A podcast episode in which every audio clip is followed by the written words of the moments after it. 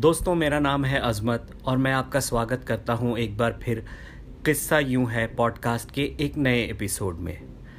आज के एपिसोड को शुरू करने से पहले मैं आपको बताना चाहूँगा कि मेरे दोस्त रितेश अब काफ़ी बेहतर हैं पहले से और आइसोलेशन में हैं, लेकिन उम्मीद है कि सैटरडे के एपिसोड में वो हमारे साथ ज़रूर जुड़ पाएंगे।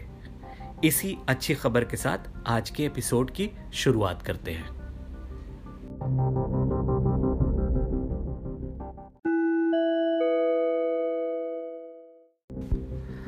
दोस्तों, चंद एपिसोड्स पहले मैंने आपको तीस मार खां के बारे में बताया था।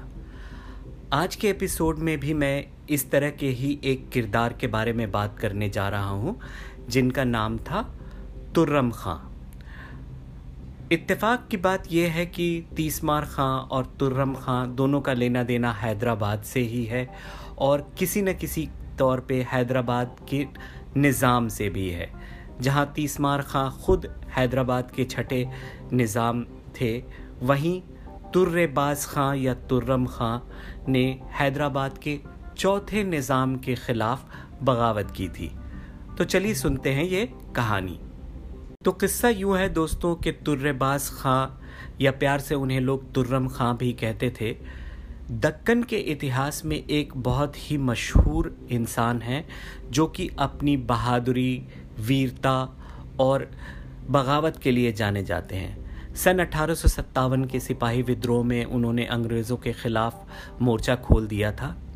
कहा जाता है कि उनके एक दोस्त को अंग्रेज़ों ने हैदराबाद के चौथे निज़ाम के साथ मिलकर किसी गलत इल्ज़ाम में गिरफ़्तार कर लिया था और उन्हें ब्रिटिश रेजिडेंसी में क़ैद करके रखा गया था।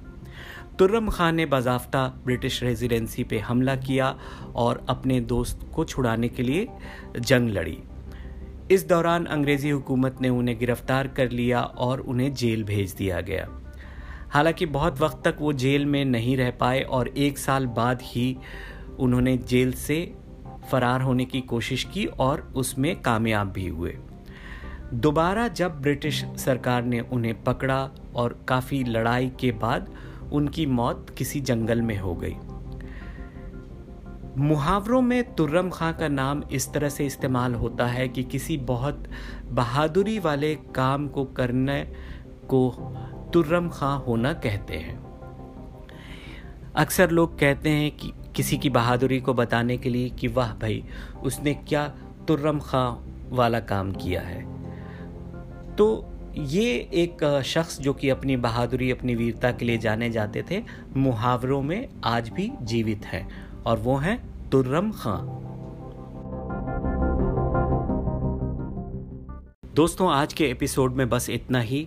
आपसे फिर मुलाकात होगी सैटरडे के एपिसोड में, जब मैं और रितेश आपके सामने एक नया मुहावरा या लोकोक्ति या कोई शब्द प्रस्तुत करेंगे। तब तक के लिए अपना ख्याल रखें और सुरक्षित रहें।